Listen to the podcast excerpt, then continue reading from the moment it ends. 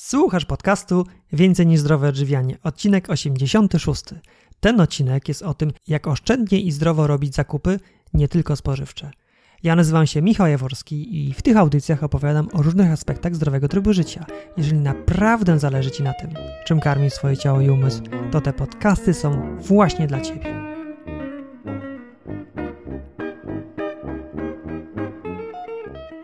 Cześć, cześć, cześć. Temat pieniędzy bardzo często budzi kontrowersje i burzliwe dyskusje. I trudno się temu dziwić, bo patrząc na przykład na piramidę potrzeb Maslowa, dwie najniższe, najbardziej fundamentalne potrzeby wymagają właśnie posiadania pieniędzy. Na samym dole piramidy mamy potrzeby fizjologiczne, takie jak pożywienie, mieszkanie, odzież, rozmnażanie się, chodzenie do toalety itd. Tak Piętro wyżej mamy potrzeby bezpieczeństwa, które w obecnych czasach, gdzie w naszym bezpośrednim otoczeniu nie prowadzi się działań wojennych, można rozumieć jako zabezpieczenie przed chorobą, bezrobociem lub na przykład niezdolnością do pracy. Te dwie najniższe warstwy, potrzeby fizjologiczne i potrzeby bezpieczeństwa, jakby na to nie patrzeć, ściśle łączą się właśnie z zasobnością portfela. Dodatkowo temat kosztów bardzo często pojawia się w kontekście rozmów właśnie o zdrowym odżywianiu – bardzo często spotykam się z opiniami, że zdrowe odżywianie w obecnych czasach po prostu jest drogie i że niewiele osób na nie stać. Czy aby na pewno? Czy czasem nie jest tak, iż takie ogólnikowe stwierdzenie jest świetnym usprawiedliwieniem, wspaniałą wymówką, aby nic ze swoim obecnym stylem życia nie robić, nic nie zmieniać?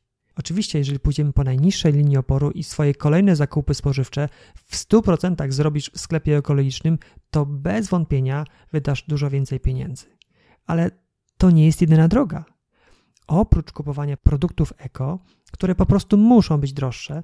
Dlaczego droższe opowiadałem w 37 odcinku podcastu pod tytułem Dlaczego produkty ekologiczne są droższe. Oprócz tego jest wiele sposobów, aby zdrowe odżywianie nie rujnowało zawartości Twojego portfela. Jeżeli chcesz poznać nasze sprawdzone 10 sposobów, jak jeść zdrowo i tanio, to zapraszam na bloga Więcej niż zdrowe odżywianie. Tam jest artykuł właśnie pod takim tytułem Jak jeść zdrowo i tanio. Linka do tego artykułu zamieszczę w notatkach do tego podcastu. Przeczytaj, dopasuj do swojej sytuacji i zobacz, jakie oszczędne strategie Ty możesz wprowadzić w swojej kuchni, aby odżywiać się właśnie zdrowo i tanio. Jednak, żeby w dziedzinie zdrowego i oszczędnego życia nie bazować tylko na naszym doświadczeniu, do tego podcastu zaprosiłem ekspertkę od oszczędzania pieniędzy, autorkę bloga Finanse od kuchni Kasię Iwanowską. Po krótkim wprowadzeniu w dziedzinę finansów osobistych porozmawiamy o tym, skąd pozyskiwać pieniądze na podnoszenie stylu życia oraz jak oszczędnie i mądrze robić zdrowe zakupy, nie tylko spożywcze. Będzie też o oszczędnym sposobie na dobry wygląd, co bez wątpienia zainteresuje nie tylko moje przesympatyczne słuchaczki, ale i słuchaczy, mam nadzieję. Zapraszam do wysłuchania. Cześć Kasia. Cześć. Witam Cię bardzo, bardzo serdecznie w moim podcaście. Przedstaw się proszę moim słuchaczom, kim jesteś i czym się zajmujesz. Nazywam się Kasia Iwanowska, jestem autorką bloga finansotkuchni.pl i tak naprawdę uczę ludzi, jak mieć pieniądze i jak budować e, swoje życie, z którym będziemy czuli się dobrze i będziemy szczęśliwi i jak sprawić, żeby akurat właśnie pieniądze były najmniejszym z naszych zmartwień. Kasiu, zaprosiłem Cię do podcastu, żeby porozmawiać o oszczędnych sposobach na zdrowe życie. Zanim przejdziemy do konkretów, jak w poszczególnych dziedzinach życia radzić sobie, żeby było oszczędnie i zdrowo, to chciałbym zrobić taki wstęp w ogóle o finansach osobistych, o oszczędzaniu pieniędzy. I jak ja słyszę oszczędzanie pieniędzy, to jedna z pierwszych myśli, jaka mi się nasuwa, to jaka jest granica? Gdzie kończy się oszczędność, a zaczyna się skąpstwo? Ojej, to jest chyba trudne pytanie. Znaczy, myślę, że ta granica jest gdzieś w każdym z nas, ona może być troszeczkę inna. Dla mnie oznaką skąpstwa jest to, jak faktycznie jest tak, że ten pieniądz staje się dla nas główną wartością, tak? I oszczędzamy tylko po to, żeby mieć więcej pieniędzy, a nie po to, żeby mieć te pieniądze na ważne rzeczy dla nas w życiu i na gdzieś tam realizowanie siebie i zapewnianie sobie ważnych dla nas faktycznie e, rzeczy po prostu. I dla mnie tu jest ta granica, no, że, że, że jak gromadzisz pieniądze dla samych pieniędzy, E, i, je tam chowasz w materac, skarpetę na kontach czy na mm, e, różnych innych produktach inwestycyjnych, e, ale mm, robisz to dla samych pieniędzy. To dla mnie to jest faktycznie już takie i i takie chyba nie, niewłaściwe do końca wykorzystanie pieniądza. Mhm. Oszczędzanie to takie gospodarowanie tym pieniędzmi, aby je mieć na rzeczy, które są dla nas ważne. Zdecydowanie. Ja zawsze mówię, że generalnie pieniądze i czas mają ze sobą dużo wspólnego, e, bo zarówno i pieniądze, i czas lubią priorytet. I stąd faktycznie jest istotne, żeby gdzieś tam znać siebie i mieć taki pewien wgląd w siebie, w to, co nam daje radość, szczęście w życiu i co jest ważne. I szczególnie w tym świecie, który nas no, bardzo atakuje tak, ze wszystkich stron, żebyśmy kupowali więcej, więcej, jeszcze więcej i mieli w ogóle wszystkiego e, strasznie dużo. Właśnie ta sztuka priorytetów e, i wyborów, bo po prostu priorytety sprawiają, że łatwiejsze są wybory dla nas, których dokonujemy. W przypadku pieniądza jest, e, staje się bardzo ważna. Większość z nas nie ma co ukrywać, ma jakieś skończone zasoby finansowe.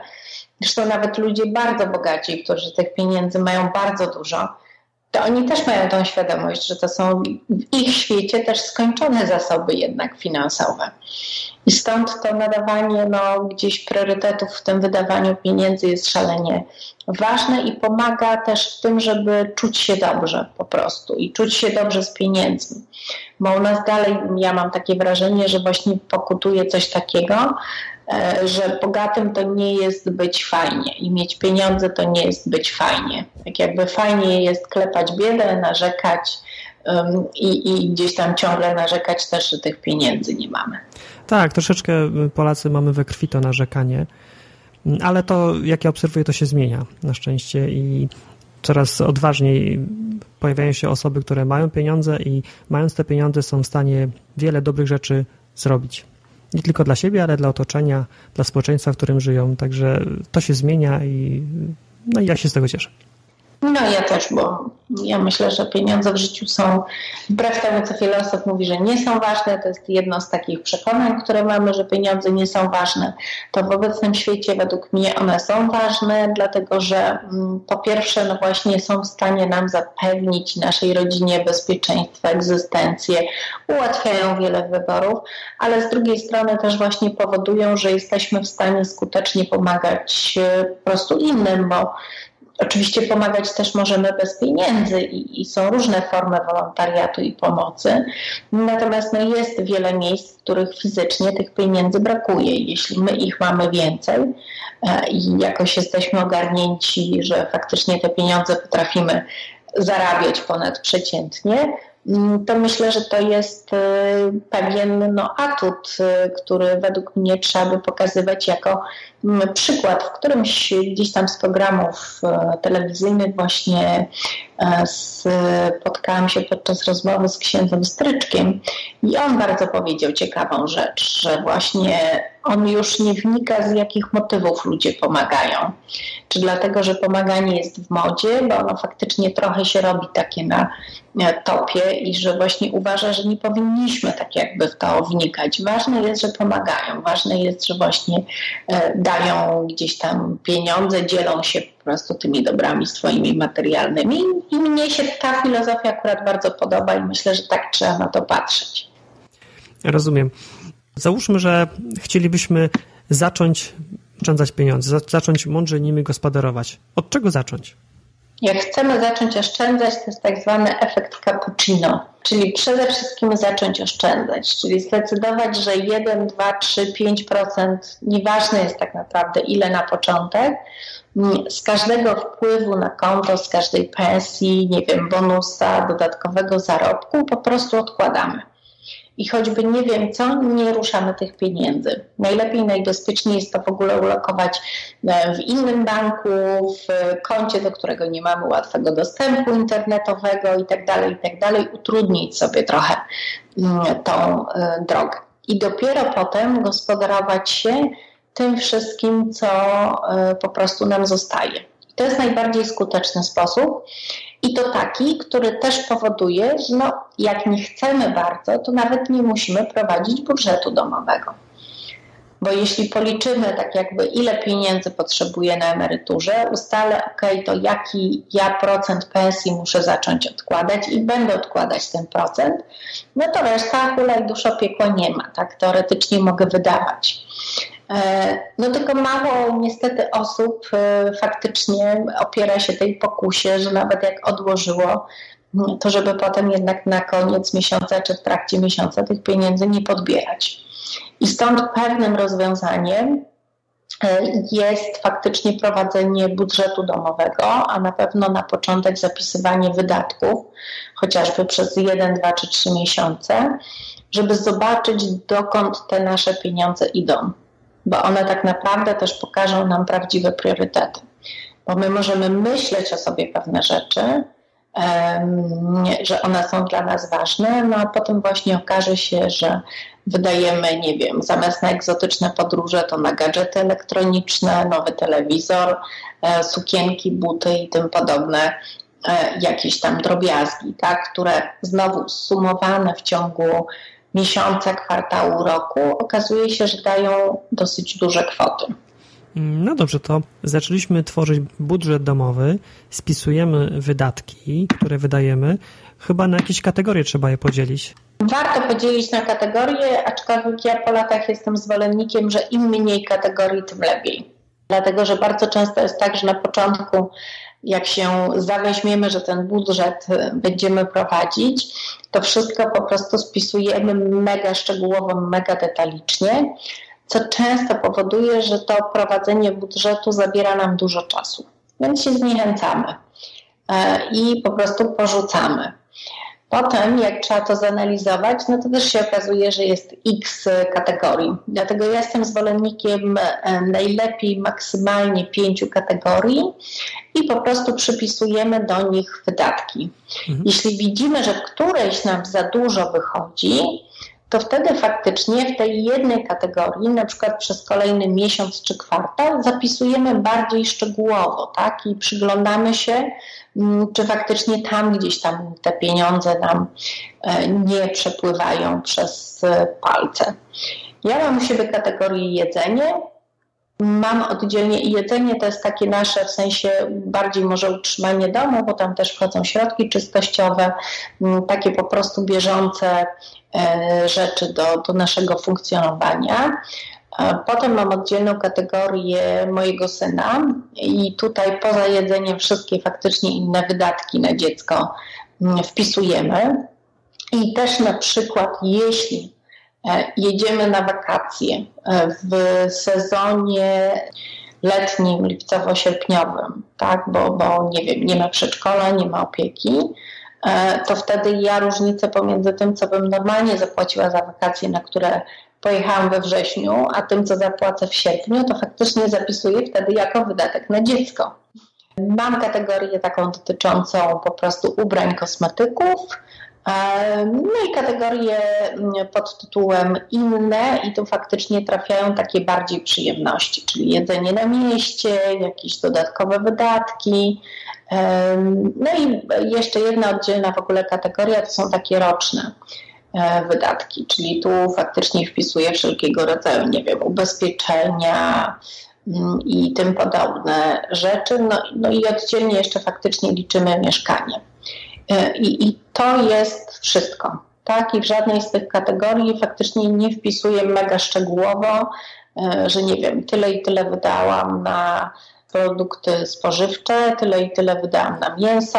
W to się po prostu już nie bawię, dlatego że to zabiera po prostu zbyt dużo czasu, a wartość dodana z tego gdzieś tam na końcu jest dosyć kiepska, tak? Bo też jest pytanie, czy lepiej jest mi właśnie oszczędzać na jedzeniu, e, czy lepiej jest mi na przykład oszczędzić na kategorii inne, tak, albo na kategorii ubrania. E, I, I faktycznie ja staram się po prostu e, patrzeć, która z tych kategorii, jeśli muszę gdzieś zacisnąć, to po prostu w której z tych konkretnych kategorii gdzieś więcej wydaje. Czyli zaczynamy od tego, że wybieramy sobie kategorię, mamy przykład, jak ty to robisz, spisujemy wydatki w tych kategoriach na takim dosyć wysokim poziomie ogólności. Gdy po jakimś czasie okaże się, że któraś z tych kategorii jakoś nam się rozrosła, podejrzanie, no to przez kolejny okres w tej kategorii spisujemy je bardziej dokładnie, żeby zidentyfikować, gdzie te pieniążki rzeczywiście idą. Tak, czasami jest tak, że wiesz, no przekraczam budżet, bo oczywiście też planuję, ile wydam w tych kategoriach, tak? Czyli gdzieś tam rozdzielam te, te pieniądze, które mamy w danym miesiącu do mm, wydania. E, I jeśli widzę, że w którejś kategorii mm, przekroczyłam budżet, no to tak na szybko sprawdzam. Czy to faktycznie było tak, że na przykład, nie wiem, no coś się popsuło, czego nie przewidzieliśmy, tak? Czy to jest tak, że e, no po prostu zaszalałam, tak? Czy, czy któreś z nas e, zaszalała.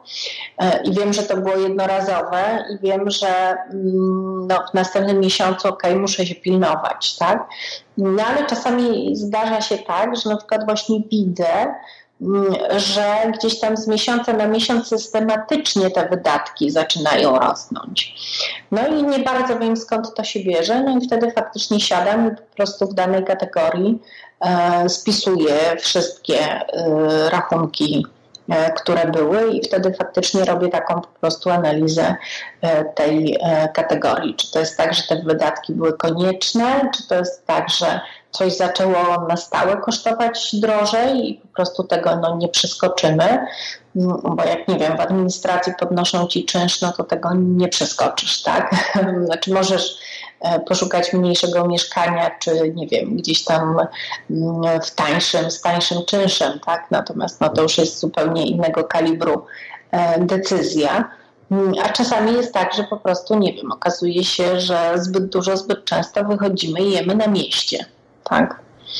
E, więc tu warto według mnie trzymać taką rękę na pulsie. Natomiast to nie zawsze jest tak, że musimy siedzieć i robić jakąś, nie wiem, no mega długą czy dużą analizę. Dobrze, cofnijmy się krok wcześniej. Mhm. Zapytałem, od czego zacząć to oszczędzanie. Pierwsze, co powiedziałaś, to ten efekt cappuccino, czyli żeby odkładać kilka procent z każdego przychodu, tylko że część osób nie jest w stanie nie uszczknąć tych oszczędności wcześniej.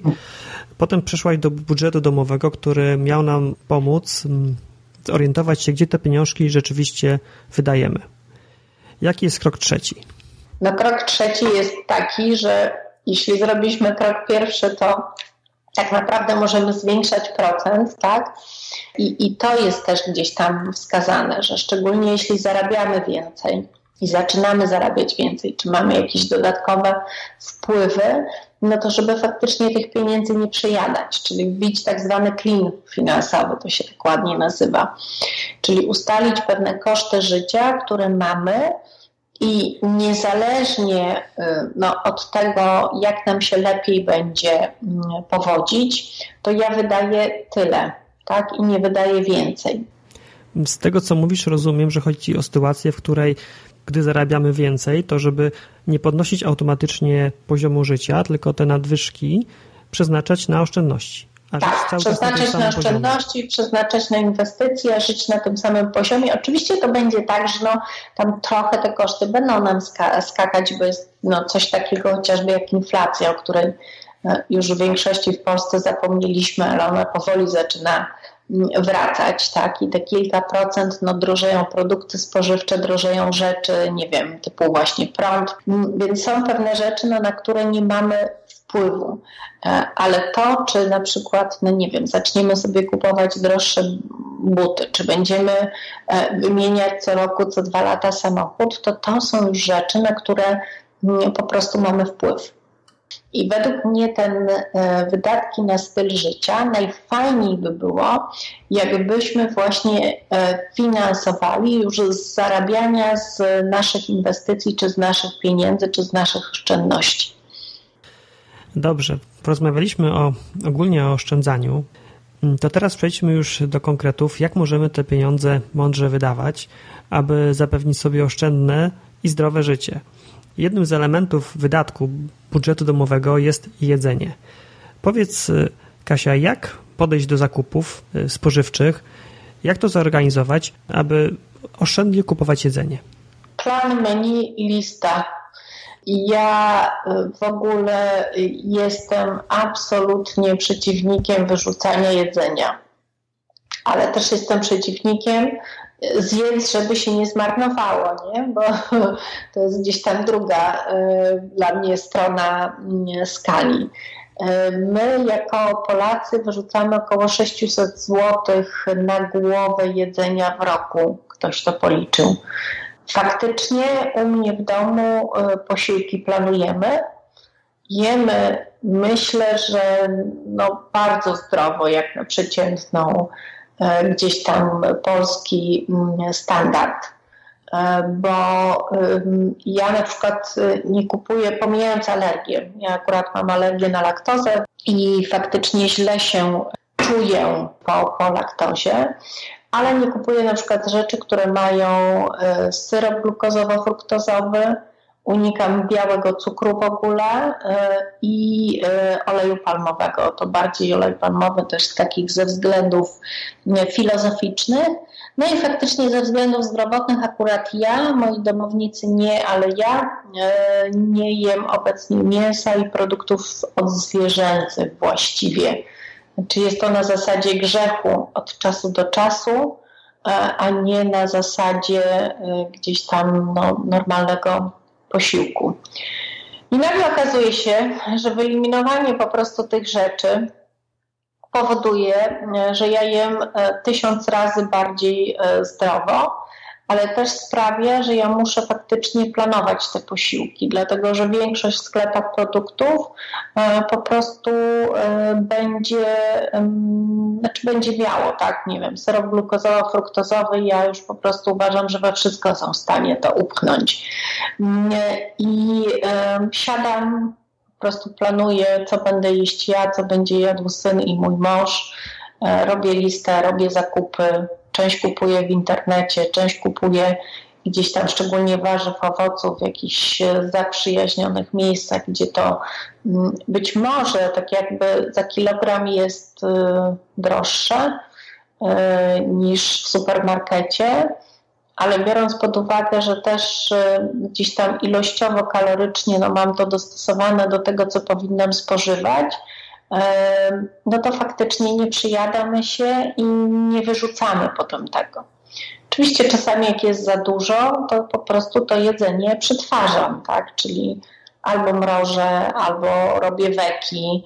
Tysiące jest sposobów. Ja też kilka lat mieszkałam we Włoszech i Włosi są dla mnie mistrzami w ogóle mm, przetwarzania i do ostatniego skrawka wykorzystania e, po prostu tego, co zostaje gdzieś tam po gotowaniu czy no, po jedzeniu na e, kolejne danie.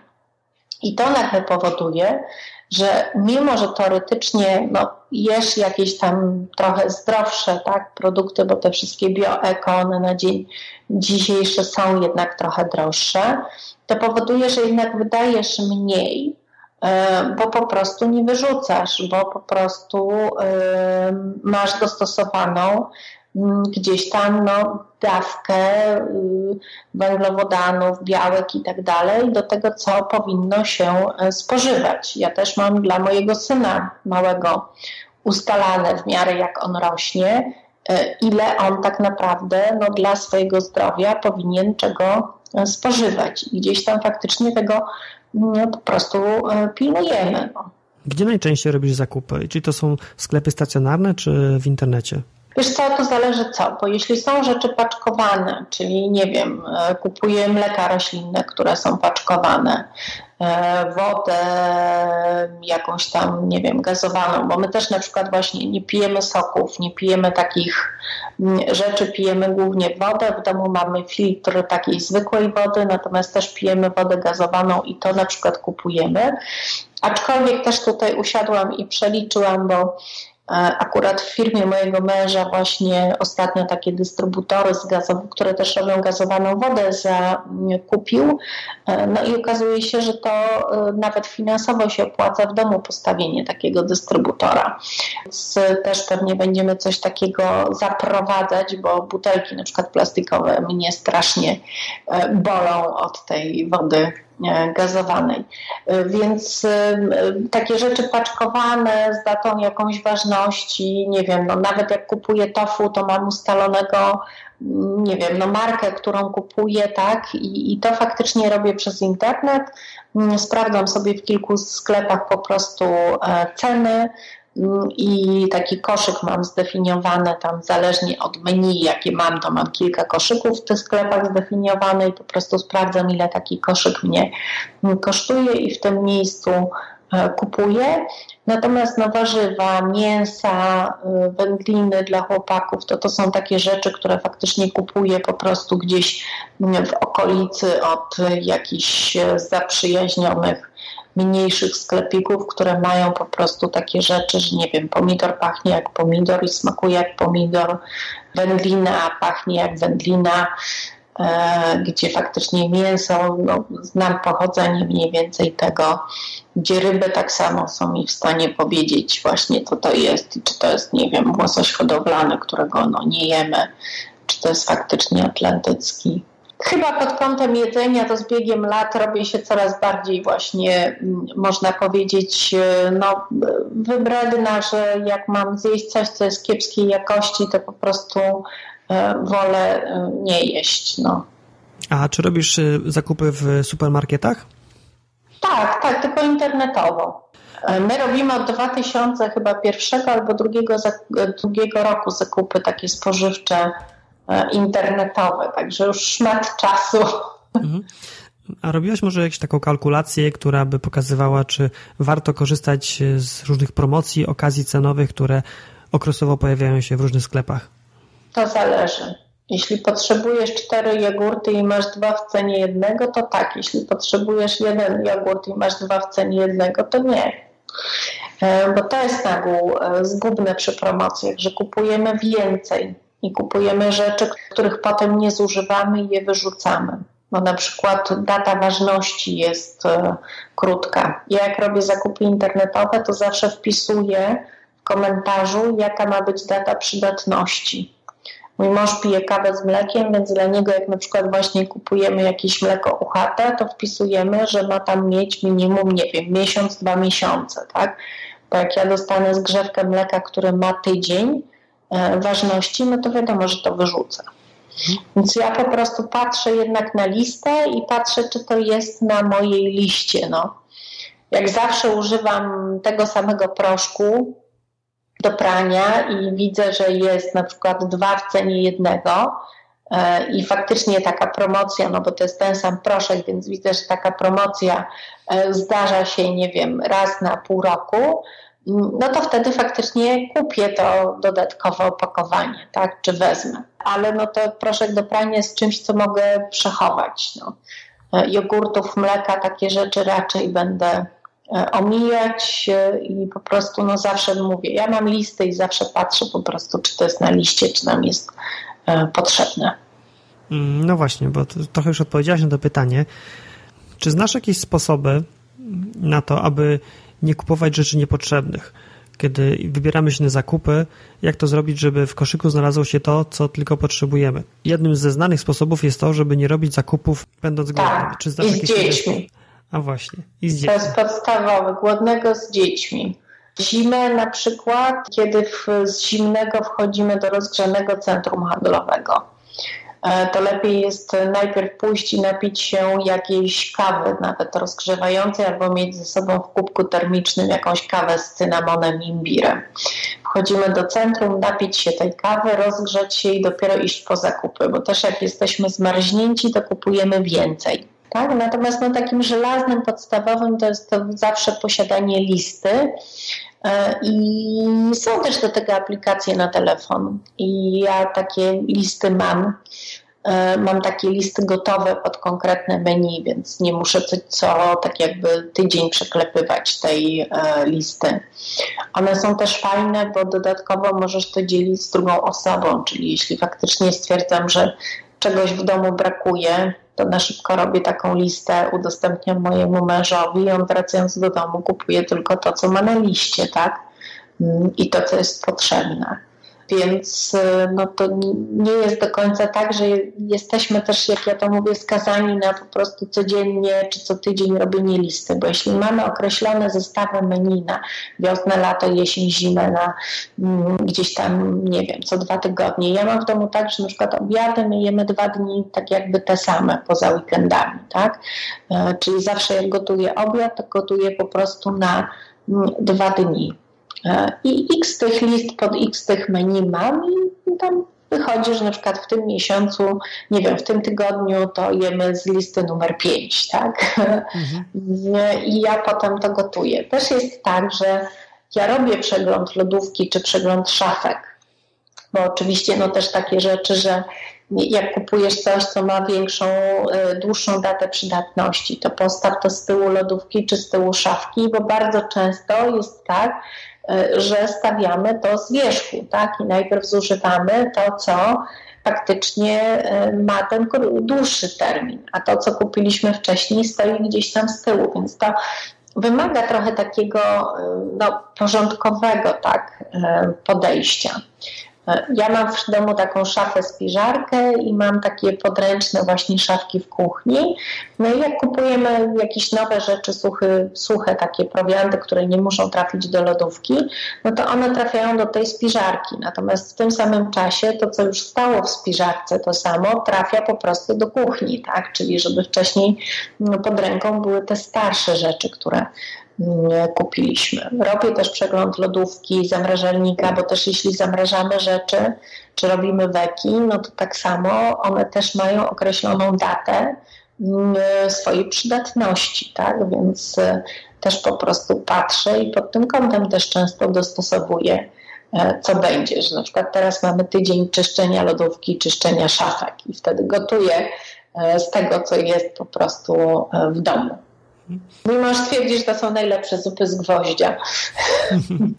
Z tego, co mówisz, to macie to rzeczywiście bardzo dobrze poukładane. Szczególnie spodobał mi się pomysł y, zestawów do jedzenia i list zakupowych dopasowanych do konkretnych pór roku, że nie musisz ich na nowo wymyślać, tylko pojawia się konkretna para roku, konkretne produkty, to ty już masz listę, co musisz kupić, aby ugotować konkretne obiady, czy przygotować konkretne posiłki. Ja je też mam skonsultowane w ogóle z dietetykiem, bo jak gdzieś tam wiele lat temu, jak podjęłam decyzję, że chcę się inaczej odżywiać i zdrowo się odżywiać, poszczególnie przy intensywnym trybie e, korporacyjnym, dyrektorskim, jeszcze pracując właśnie w kilku miastach, to mm, e, e, nagle się okazało, że co tu dużo mówiąc, no jem trochę śmieciowo. Przede wszystkim jem jeden, dwa posiłki dziennie, co nie jest gdzieś tam dobre. I wtedy też człowiek, a na pewno ja mam mniej energii i gorzej funkcjonuje.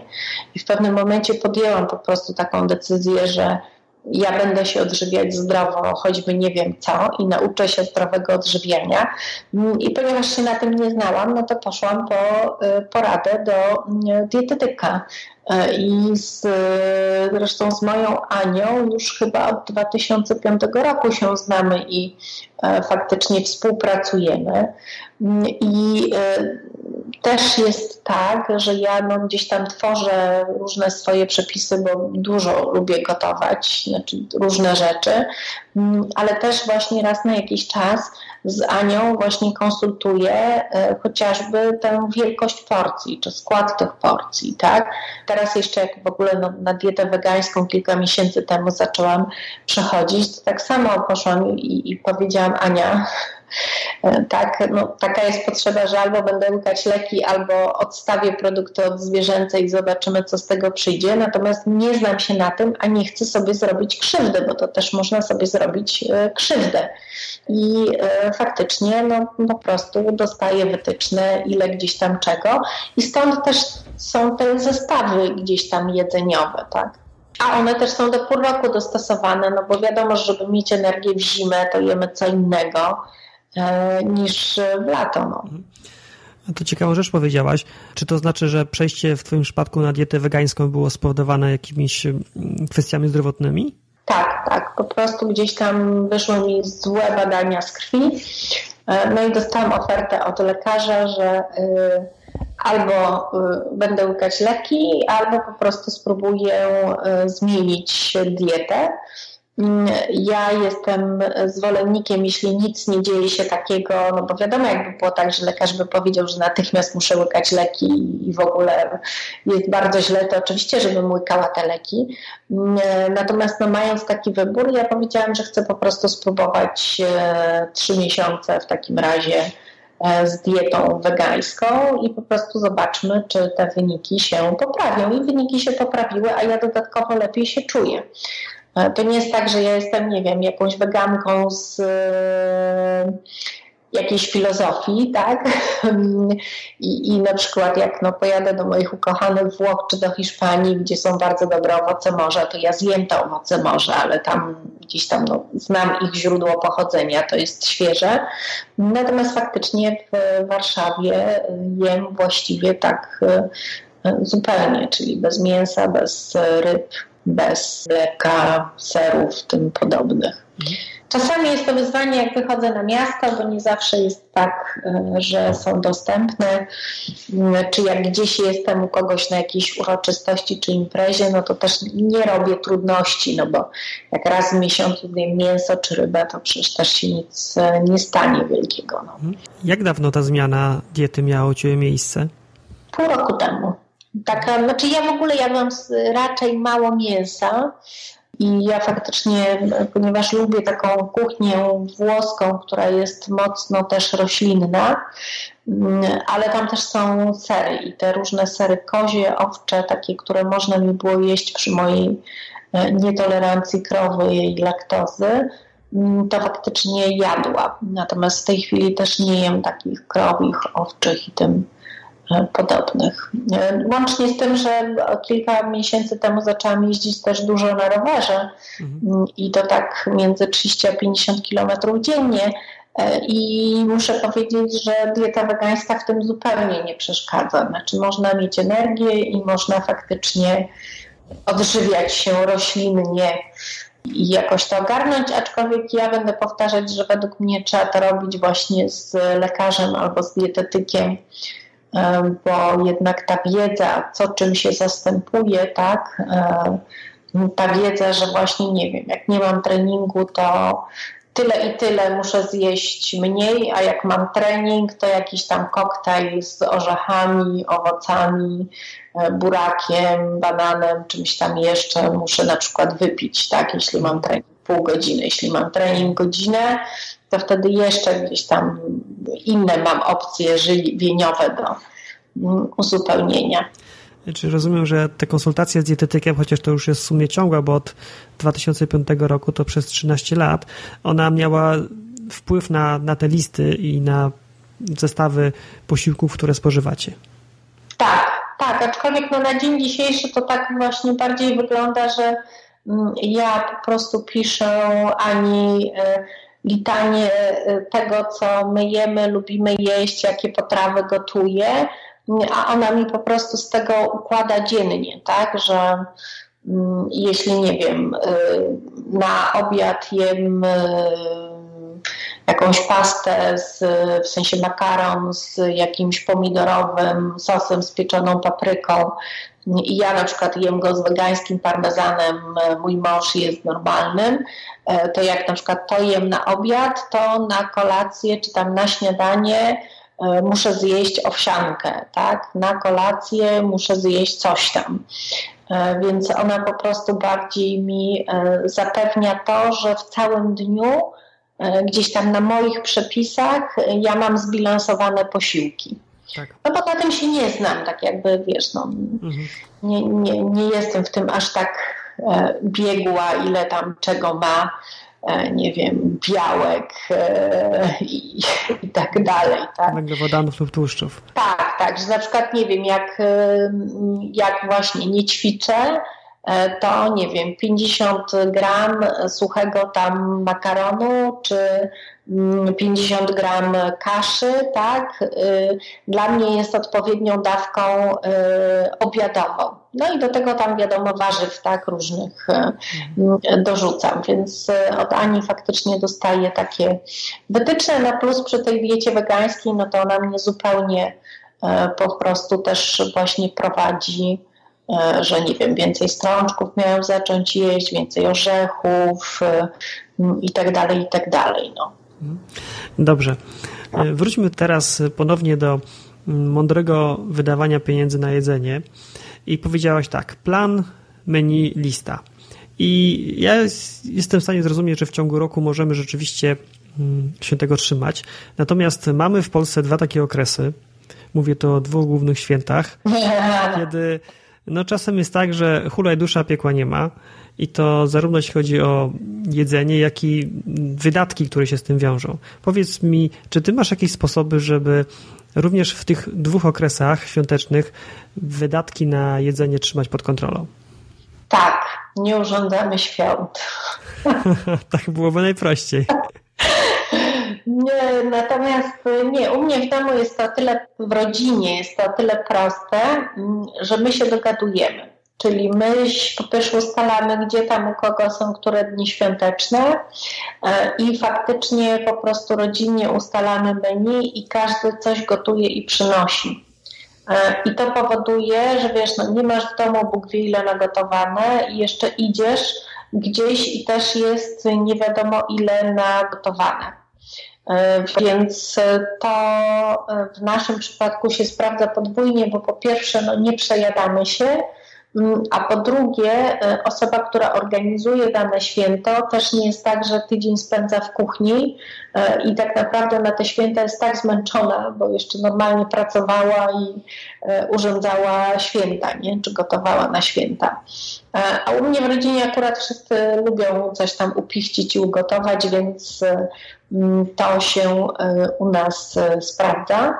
Mm, mnie oczywiście no, dieta wegańska to bardzo pomaga i dieta bezlaktozowa też mi bardzo pomaga, mm, bo części dań przygotowanych przez innych ja nie mogę jeść, bo po prostu będę się źle czuła albo się no, po laktozie to ja wręcz choruję, więc e, to tak jakby odpada. A z drugiej strony też jest tak, że nie chcę blokować innych, tak, że nie wiem, nie mogą zrobić e, jakiegoś tam sernika na święta, tak. E, moja babcia robi sernik, dla mnie jest jakiś kawałek szarlotki, ale wtedy już sernik mi odpada do mm, jedzenia no, znowu tak jakby przygotowanie do tych świąt, tak? I, i gdzieś e, dogadanie się po prostu z rodziną i domownikami.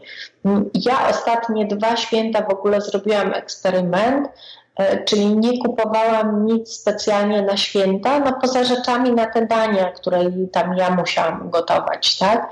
Czyli zrobiliśmy takie zakupy, jak normalnie byśmy zrobili.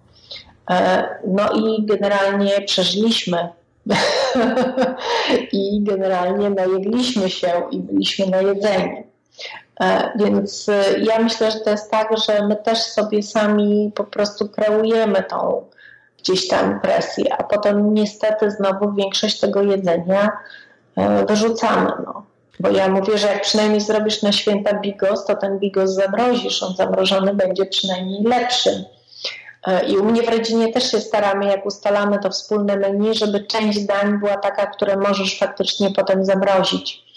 Że jak one się zostaną i jest za dużo, to każdy sobie weźmie do domu, zamrozi, a potem tylko jest szczęśliwy, jak do pracy nie musi gotować, tylko coś może wyciągnąć z lodówki i ma gotowe. Takie dwie rzeczy wynotowałem. Pierwsza to, żeby w ramach rodziny ustalić, kto co chce przygotować, kto co może przygotować, tak żeby tych dań po prostu nie było za dużo, bo dzięki temu po pierwsze oszczędzamy pieniądze, e, po drugie e, nie przejemy się, a po trzecie nie będziemy aż tak bardzo zmęczeni tym samym przygotowywaniem potraw. A druga rzecz, jak już wybieramy te potrawy, to żeby one były takie, aby dało się je później w jakiś sposób przechować, na przykład zamrażając. Tak, zamrażając albo wekując, no bo tam też część rzeczy możesz e, w słoiki tak i zapasteryzować, zawekować i i też e, gdzieś tam chwilę e, po prostu postoją. Ja też akurat mam lodówkę z tak zwaną strefą BioFresh, taką zero. Mm, I to też muszę powiedzieć, jest to dobry pomysł. I ja przede wszystkim mam relatywnie małą lodówkę jak na moją rodzinę i na to, ile gotujemy. I myślę, że to też jest dobry pomysł, bo mam wrażenie, że jak kiedyś mieliśmy większą lodówkę, to więcej też wyrzucaliśmy. Bo jak masz miejsce w tej lodówce, to tak upychasz i kupujesz kolejne i upychasz i upychasz. I według mnie to jest też e, no, po prostu dobre rozwiązanie, nie przestrzelić z wielkością lodówki. Ja wiesz, zamrażalnika nie mam takiego jak większość, mimo że sporo mrożę to nie mam takiego jak większość osób, że gdzieś tam, wiesz, na dole w lodówce taki, taki nie wiem, dwie czy trzy komory, tak? E, ja mam taki zamrażalnik chyba wielkości może trochę większej niż PRL-owski, ale on ma za 30 parę litrów. Też w pewnym sensie nie chcę większego, bo to zmusza mnie do tego, że jak coś zamrożę, to żeby potem z tego zamrażalnika jednak rzeczy zjadać, no bo one też powinny kilka miesięcy, e, a nie rok czy dwa lata w tym zamrażalniku leżeć. No tak, ale co w sytuacji, gdy mamy owoce sezonowe, truskawki, maliny, borówki, chcielibyśmy je przechować sobie na zimę, na przykład w zamężarniku? No to wtedy można, w sensie to wtedy trzeba większe, tak, ale po pierwsze no, nie przestrzelić, żebyśmy faktycznie je mm, zużyli. Mm, u nas w domu akurat y, i w rodzinie są konfitury i faktycznie robi się różnego rodzaju E, konfitury czy różnego rodzaju pate takie pasteryzowane i po prostu trzyma się to w schowku. E, a większość mrożonych takich owoców to można kupić. No. E, jednak w większości, przynajmniej w naszym przypadku, tak jak gotujemy, to nie wiem, no jak sobie zrobię taką dynię i, i taki z dyni taką polpę, E, to ja potem z tego mogę zrobić ciasto, mogę zrobić risotto, mogę zrobić zupę, tak jakby wiesz, mam więcej opcji, tak? Mhm. To już jest w pewnym sensie przetworzone, e, co skraca też mój czas przygotowania. Więc e, u nas faktycznie owoce w większości są gdzieś tam przetwarzane w słoiki. Mhm. Rozumiem.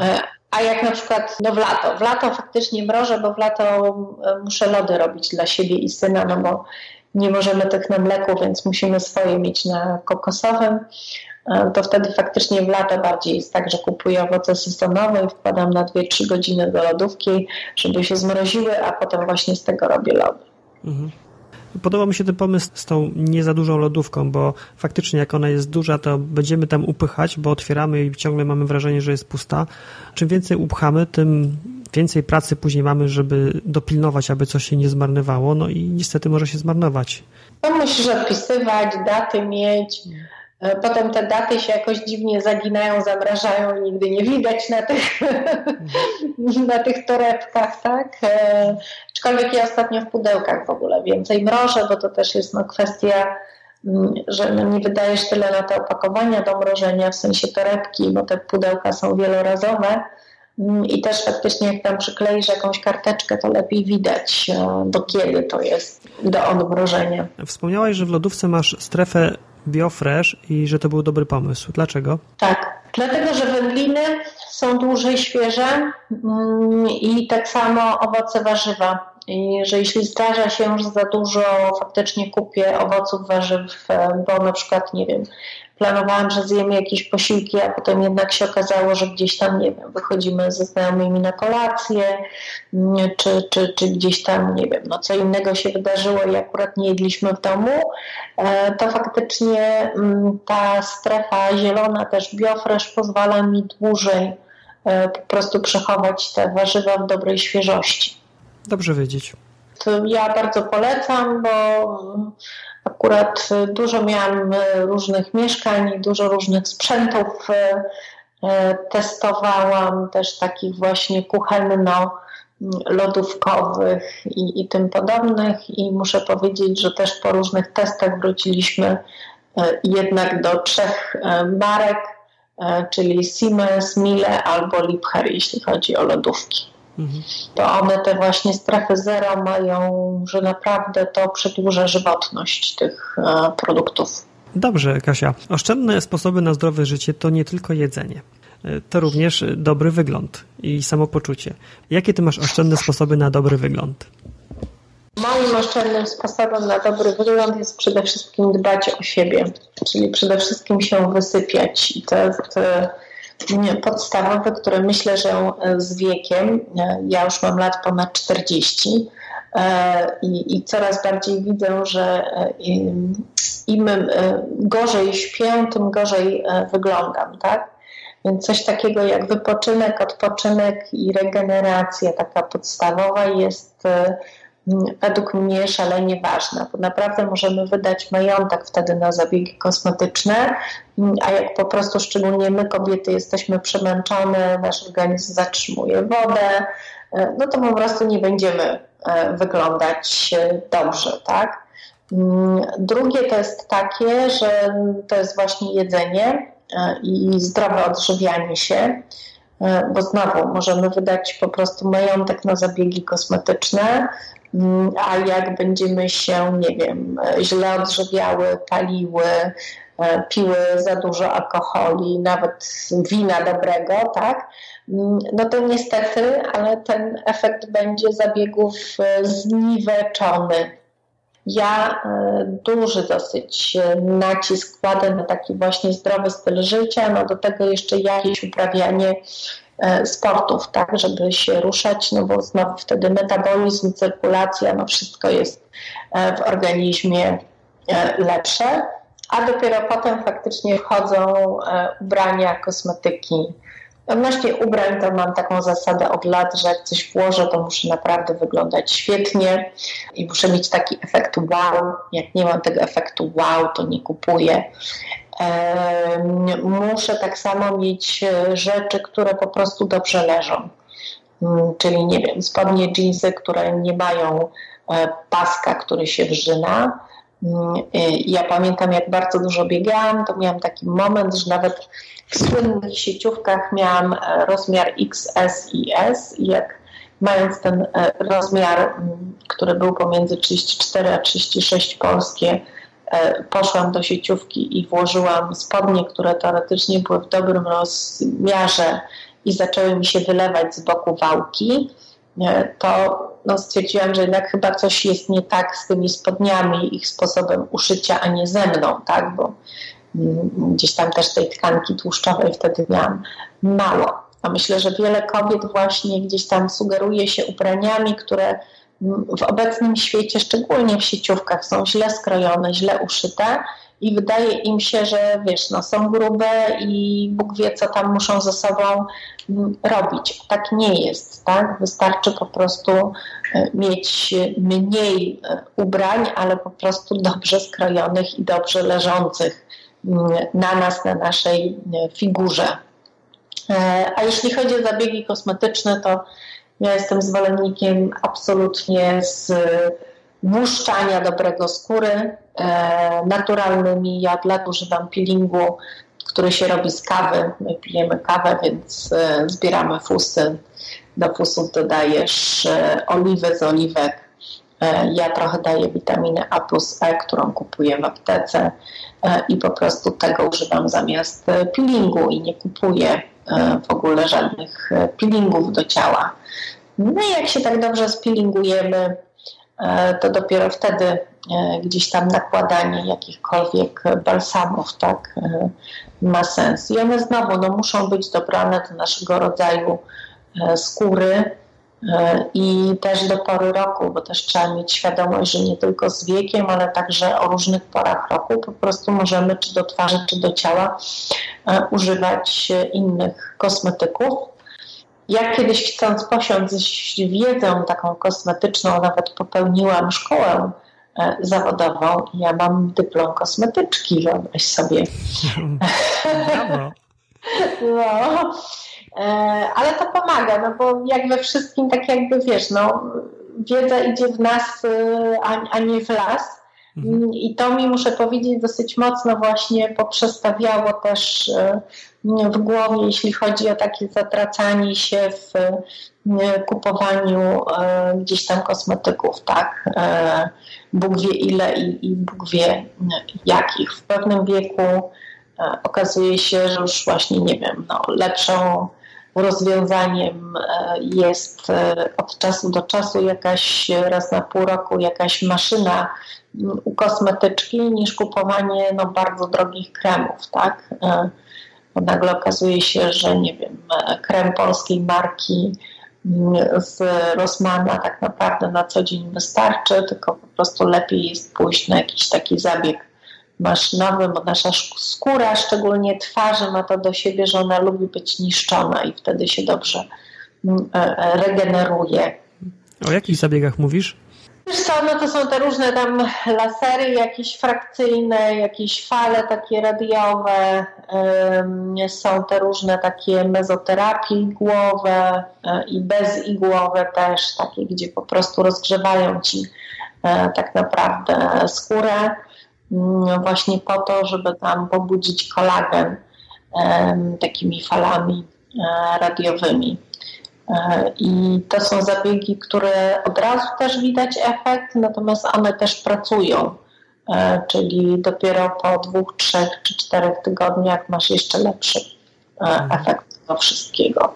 Mhm. Ja faktycznie wierzę w maszyny, tak samo na ciało.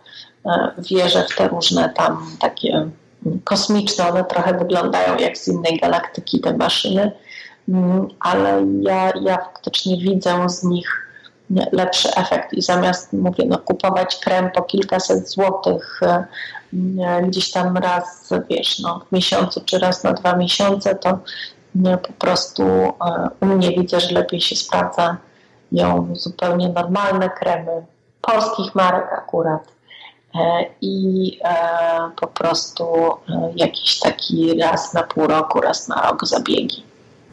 Czy do tej części odnośnie oszczędnych sposobów na dobry wygląd coś chcesz dodać, czy to możemy już podsumować? Myślę, że możemy podsumować, że najważniejsze jest to, żeby być ze sobą poukładaną i być zadowoloną z siebie i ze swojego życia. Mhm. Mieć swój standard piękny, a na pewno nie wpuszczać się w kanał E, obecnie zewnętrznego, czy gdzieś nawet social mediowego standardu mhm. E, piękna, bo to po prostu no, nie nadążymy, tak? I tak naprawdę wyjdzie, że każdy z nas powinien iść pod mocny skalpel, żeby tym standardom gdzieś tam e, sprostać.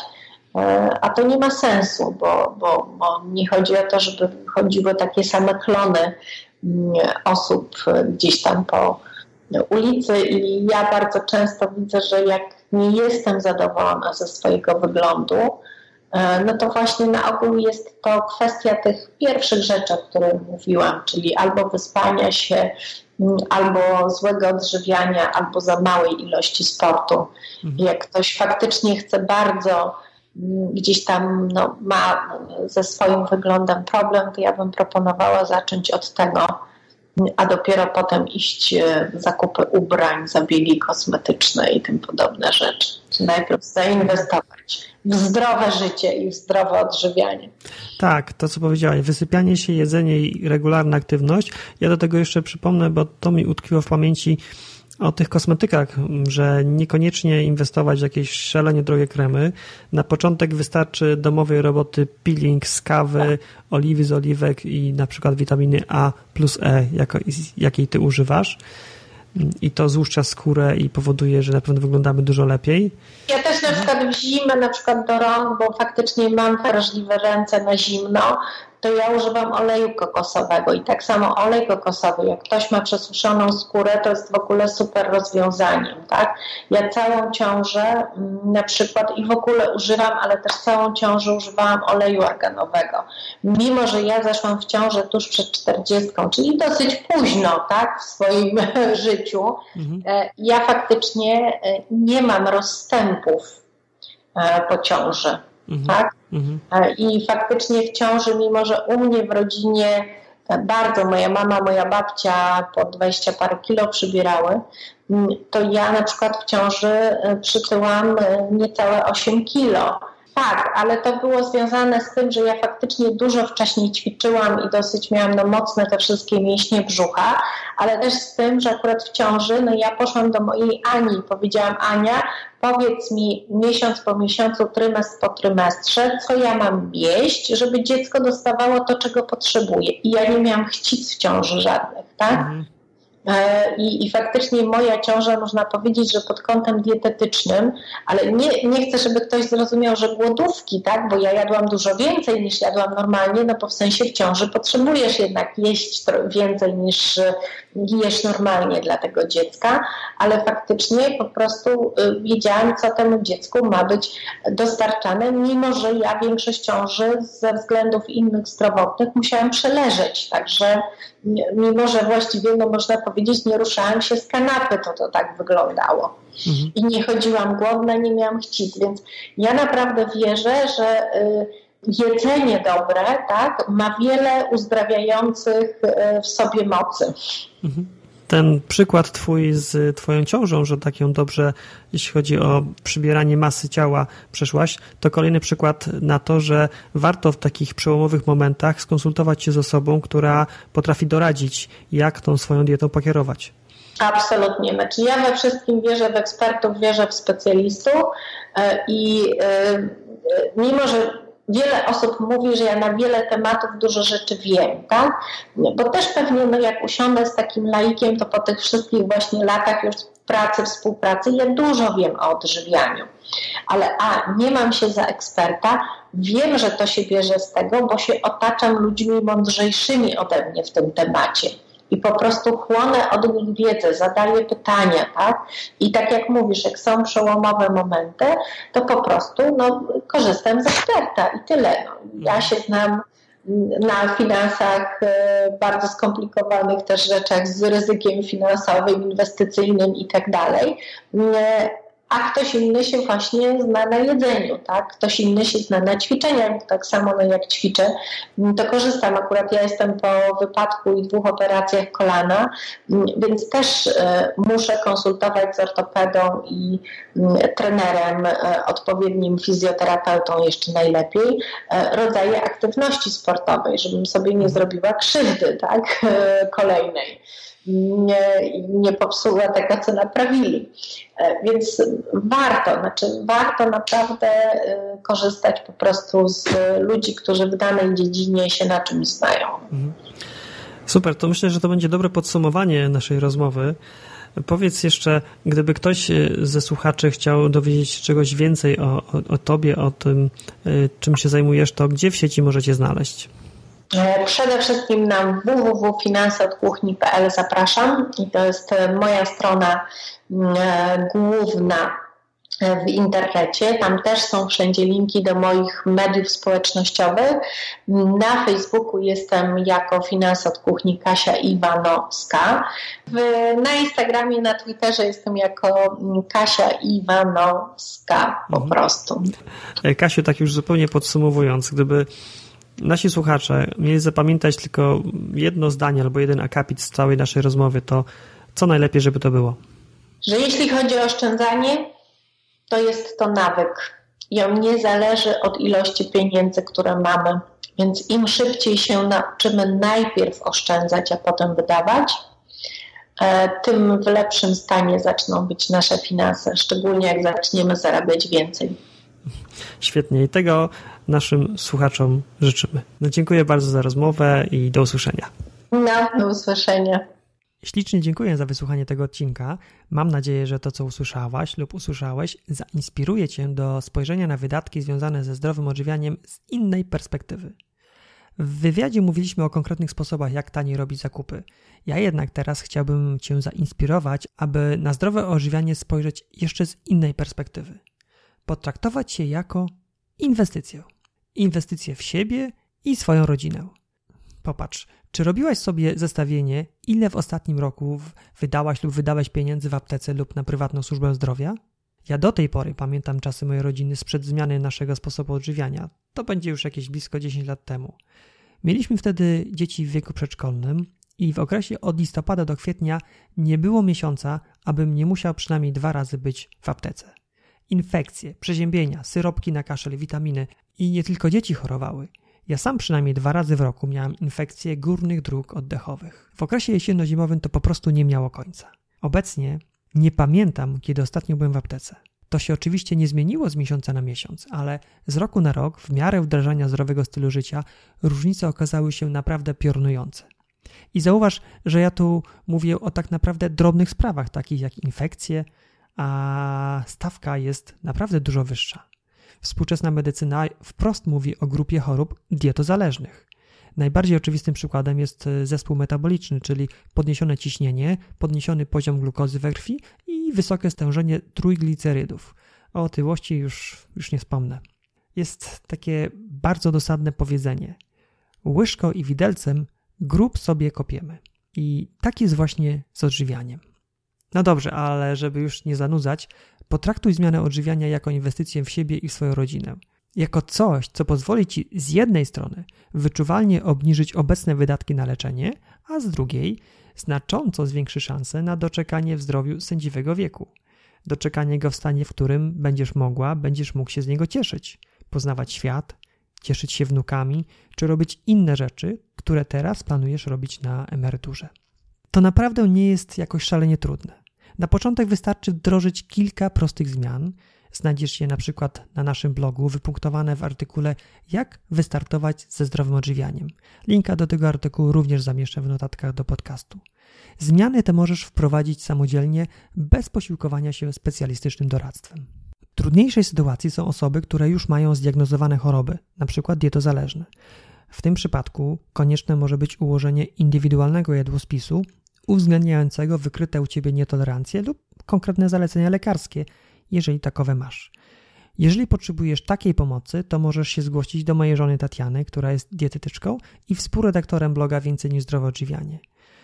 Konsultacje z Tatianą mają tę dodatkową zaletę, że są przeprowadzane online, na przykład przez Skype'a, więc możesz je przeprowadzić bezpośrednio z Twojego domu.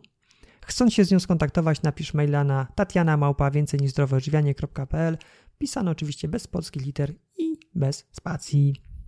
Którąkolwiek opcję wybierzesz, najważniejsze jest, aby zrobić pierwszy krok i zadbać o zdrowie Twoje i Twojej rodziny. To wcale nie musi być kosztowne. Wiele wskazówek, jak się do tego zabrać, powiedzieliśmy w tym wywiadzie. Więcej możesz doczytać w artykułach, o których wspomniałem w tym nagraniu. Na koniec mam do Ciebie wielką prośbę. Wystaw teraz temu podcastowi ocenę z krótką recenzją w serwisie iTunes. Jak to zrobić?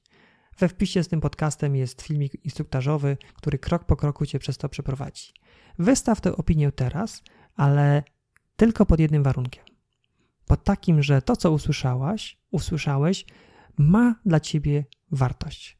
Jeżeli nie, to szkoda Twojego czasu. Natomiast jeżeli ten podcast, to co w nim powiedzieliśmy, ma dla Ciebie wartość, to wystaw proszę tę recenzję teraz. Jeżeli słuchasz na komputerze, to od razu skocz do filmu instruktażowego o wystawianiu recenzji. Natomiast jeżeli słuchasz na smartfonie, to zrób to teraz w aplikacji, w której słuchasz tego podcastu. Dlaczego? Bo dobrzy ludzie, bo przyjaciele dzielą się wartościowymi treściami. A dzięki Twojej opinii ten podcast będzie lepiej widoczny w wyszukiwarce iTunes i wiele osób takich jak Ty będzie mogło skorzystać z zawartej w nim treści. Ślicznie dziękuję za wspólnie spędzony czas do usłyszenia w kolejnym odcinku podcastu. Cześć!